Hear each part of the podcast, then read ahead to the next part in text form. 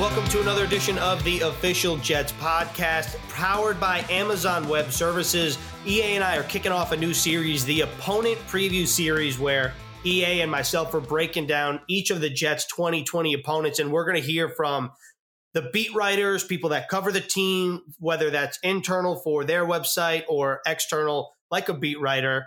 Today, we're joined by Chris Brown, the Bills insider from BuffaloBills.com. And the Jets and Bills play twice before the Jets play any other opponent in the AFC East. And it kind of feels like deja vu all over again. Jets Bills week one, but this time in Orchard Park. It certainly does, Yogi Berra. Uh, last year, the Jets uh, started off with a lot of promise. They had a 16 nothing lead over the Bills at MetLife Stadium. Then CJ Mosley went out, as we all know. The Bills came back and won that ball game. And that last game that we were at in Orchard Park felt like more of a preseason affair, not from the Jets' perspective because they wanted to finish the season strong, but the crowd was sparse. It was a rainy, cold day. The Bills had already clinched their spot in the playoffs, so they played a lot of backups. So it didn't have that traditional end of season feel but these teams are going to get after early this season. And it was a harbinger for things to come for the Jets and the Bills because the Bills got off to a hot start. The following week, they took down the New York Giants at MetLife Stadium, and they ultimately rode that powerful start to the playoffs. Whereas the Jets not only lost CJ Mosley, quarterback Sam Darnold didn't feel right against the Bills. And a couple days later, he was diagnosed with mono. The green and white play four quarterbacks in four games. They start one and seven, and we know uh, how the rest of the season played out, where they finished strongly. But uh, yeah, listen, week one on the road, I think this is a great opportunity for the Jets because the Bills are going to be an unfamiliar position this year, 2020, Ethan, in my book. I think this is the team who is the favorite in the AFC East. I think that this is going to be a very intense matchup because of what happened last year in week one. And it's really hard to take into account what happened between the Jets and Bills in week 17 because the Bills were basically resting their players before their playoff matchup against the Houston Texans. So this is, in theory, if all parties are healthy and all the top players are healthy, it's going to be a really good game. And it almost feel like the Jets might be out for blood because of what happened in Week One. And you start to factor in Sam Darnold. In theory, will be hundred percent.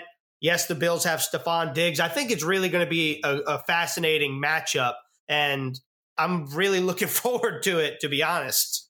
Yeah, we all are. After everything that's happened this spring uh, with the pandemic, and once we saw that schedule release come out, you always tend to think, well, you got a decent shot that it's going to be a divisional opponent, and it's been Jets Bills three of the past four years. I kind of like opening up on the road too, not because you're not going to miss your home fans. It's just playing with house money, so to speak. I think when you're on the road, divisional home, uh, divisional game to start off.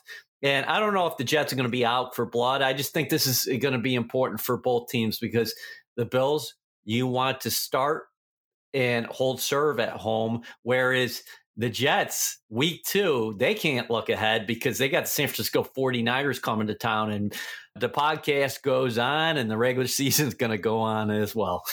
Let's hear from Chris Brown from BuffaloBills.com to learn about what Buffalo did this offseason and what he thinks about the Bills in 2020. Obviously, Stefon Diggs, a huge offseason acquisition for the Bills. What exactly does he add to this offense that maybe the Bills didn't have last year?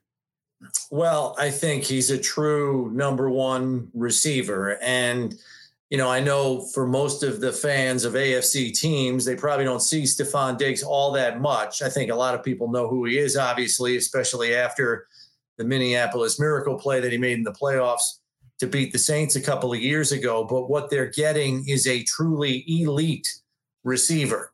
Uh, I don't think I'm overstating it to say he's probably top five, top seven in the league at the receiver position.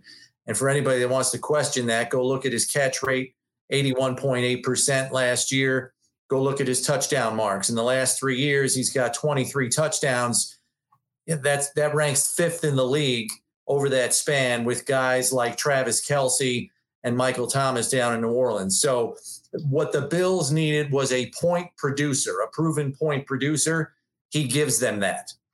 Deja vu all over again for the Jets and the Bills. Instead of matching up at MetLife Stadium, they will be matching up in Orchard Park, Western New York, week one.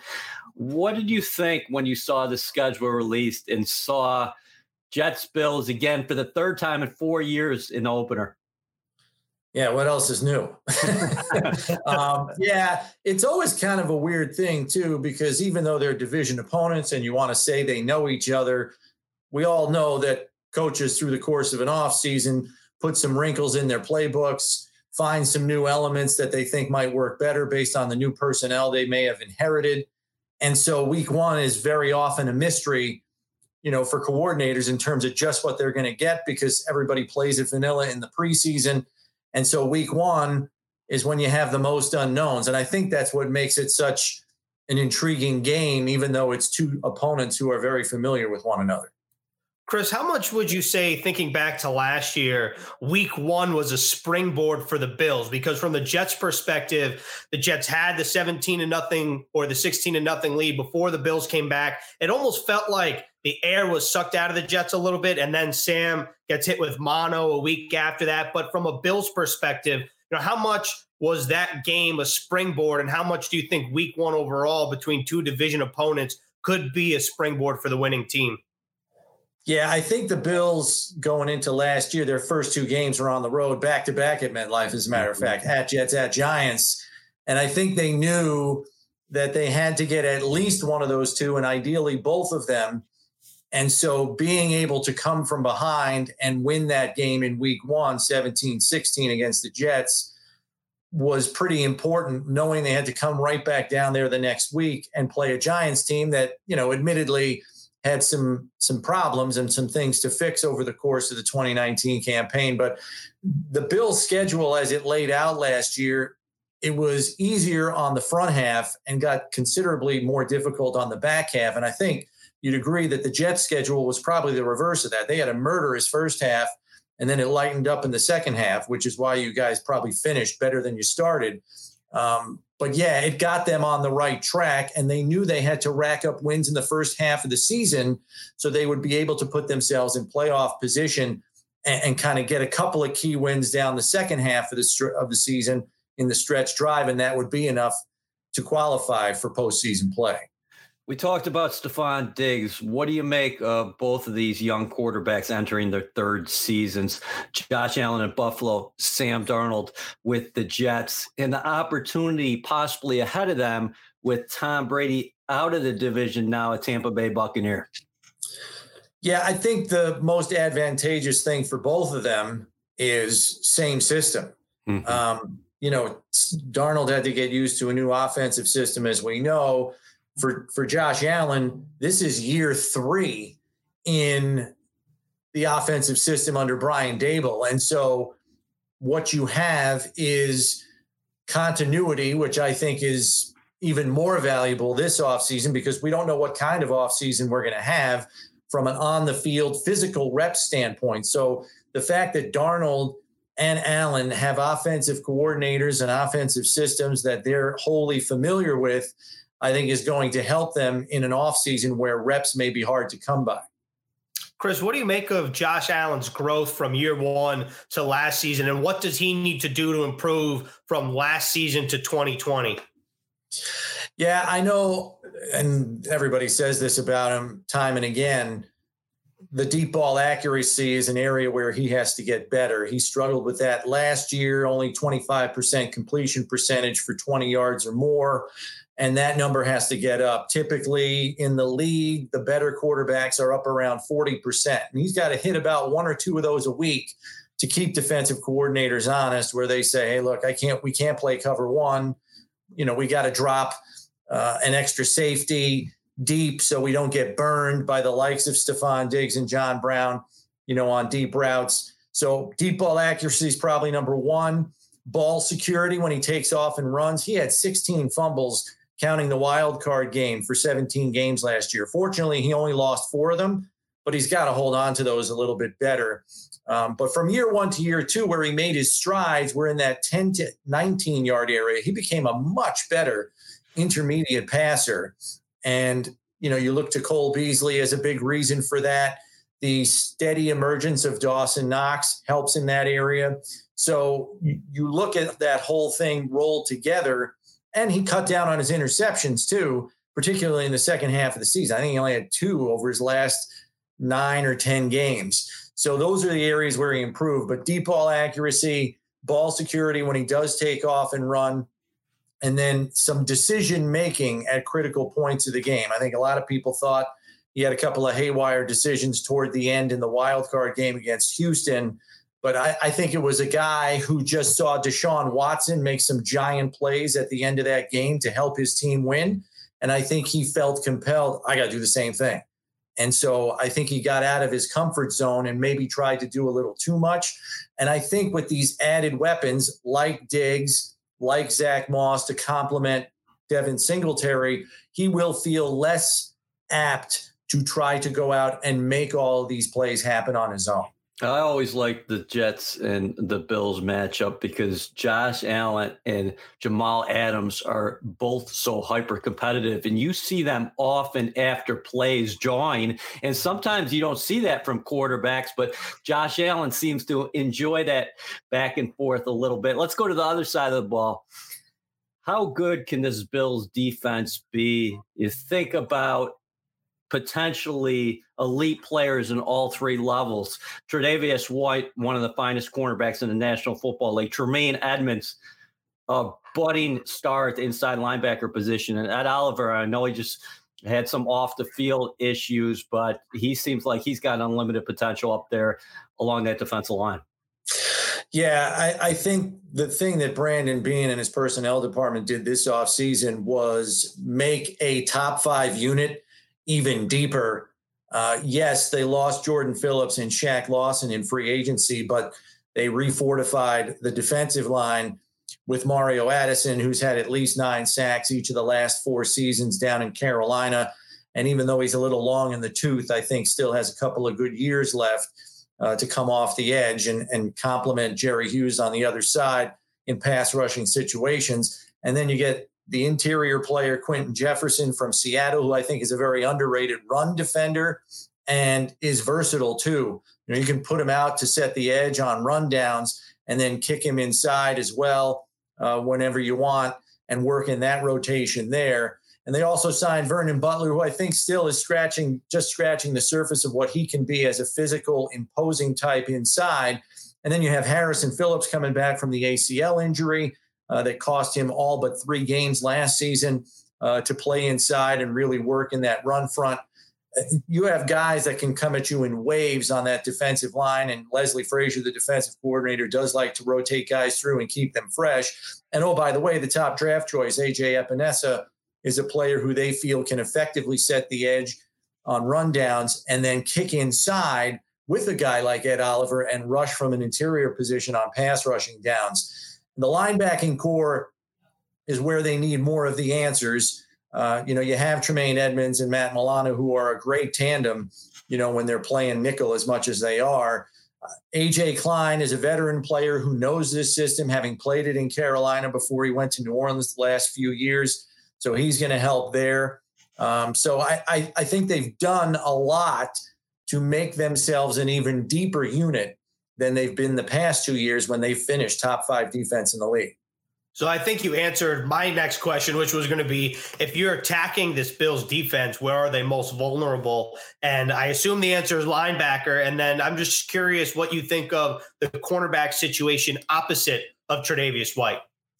Yeah, I mean, I think it's linebacker in base, whoever that third linebacker ends up being. But this team, as I said, they play nickel so much, and to me, you look at the production numbers of Milano and Edmunds. Edmunds did make the Pro Bowl last year. I think Milano's a, a candidate for it as well. And maybe he would get more consideration if he didn't line up next to Edmunds. So those two guys, from a cover perspective, are really good. And then the corner opposite Tre'Davious, it's been Levi Wallace the last couple of years, you know, an undrafted rookie who I think is an overachiever you know, you have Josh Norman in the mix now, and he's probably going to be the primary competition for Levi Wallace. Whether he's able to kind of have a renaissance with his career remains to be seen after a couple of tough years in Washington. But talking to Josh Norman, he believes this is a scheme that best fits his skill set. He's very excited to be back with Sean McDermott after playing for him and playing his best football under McDermott in Carolina, where he went to the Pro Bowl and ultimately became the franchise player down there before they rescinded the tag and Washington scooped him up for 15 million per a few years ago. So uh, I think he's looking to reclaim his status as a top end corner in this league. Whether he can beat Levi Wallace out for that job, though, remains to be seen. How do you think the Bills are going to deal with increased expectations? Two of the past three seasons, they made the playoffs, and I thought maybe the little engine that could. But like I mentioned before, Tom Brady no longer in New England. The Patriots probably going to go with Jarrett Stidham, and a lot of people are going to look at the Bills and say that it has the makings of the most talented roster in the AFC East, and they should be the favorite in this division. Yeah, it's it's the question of you know you've been the hunter. How do you take on the role of being the hunted? Um, the coaching staff, GM Brandon Beane, have stated it time and again when they've been asked this question, and they've said, "Hey, look, New England won the division last year, and until somebody beats them on the field, they're still the team to beat." And I understand that logic completely, but when you're looking at it on paper the Bills roster, top to bottom, offense, defense, special teams, is probably the deepest in the division right now with what they've been able to assemble over the course of the last three years. I think the Jets and the Dolphins are trying to do that same thing. I just think they're a year or so behind in terms of that development and completing their roster where they feel top to bottom, they have everything they need to make a run. So from that standpoint, I think you have to say, yes, it is the Bills. Um, now it's a matter of going out and proving it uh, and winning the games you need to win. And I don't have to tell you guys this. The schedule for the AFC East is hmm. very difficult this year. You're playing the AFC West in intra conference, and then you're playing NFC West in interconference games. And we all know what those two divisions have to offer. The AFC West, which has largely been predicated on speed, thanks to Kansas City putting more speed on the field than everybody. Everybody else in that division tried to catch up with that team to add speed to their respective rosters. And then you got NFC West, which they're either throwing it all around the yard or they're trying to pound you into submission with teams like Seattle and San Francisco. So it's going to be a tough road to hoe. And that's why I think, guys, 10 wins in the AFC East this year might be enough to win you the division based on that strength of schedule. Chris, final question from me here. Just what are your overall thoughts on Jets Bills and where they're at in the schedule, week one and week seven?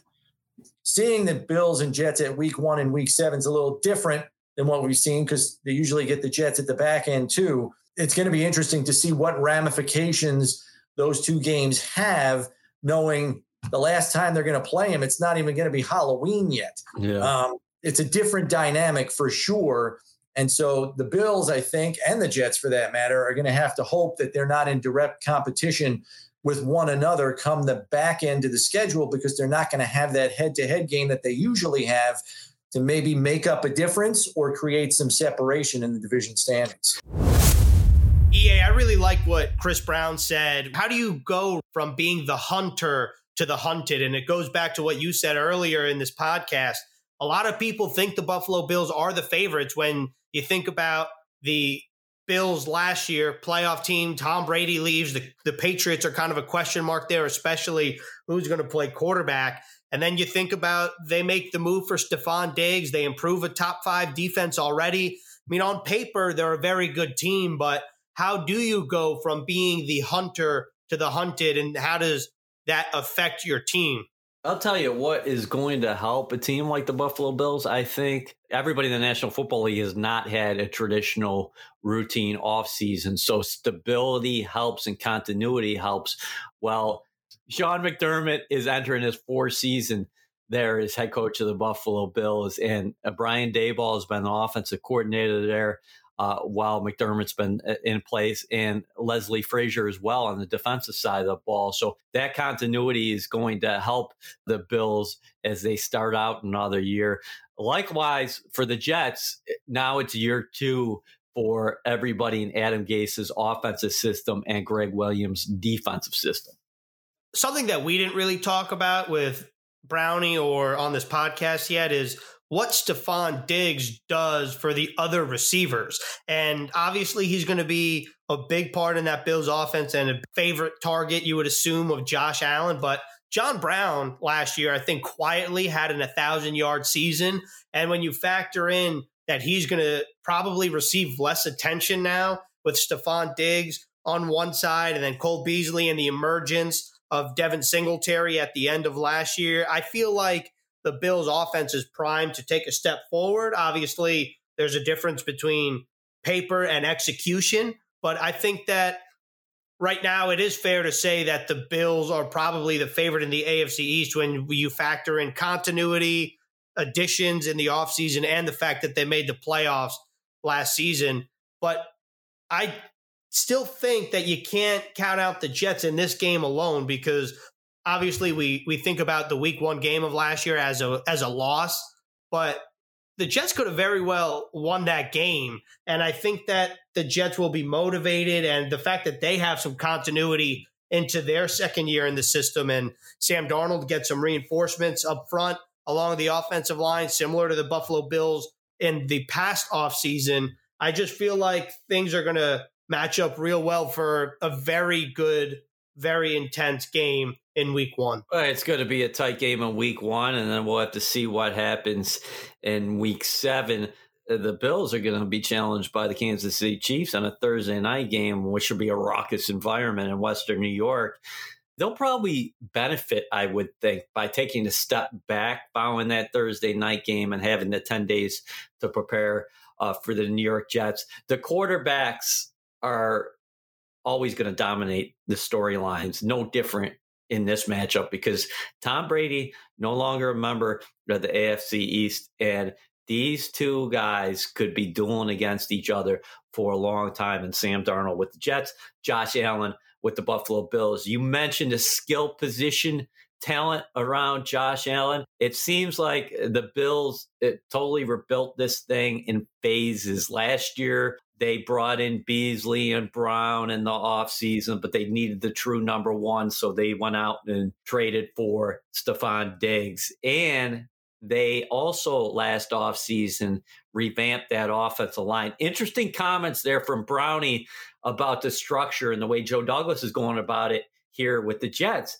is that we saw Josh Allen take a jump last year. We saw Sam Darnold improve last year. I think he might be in position to take a leap this year. But these guys are forever going to be connected because Darnold goes three to the Jets out of USC.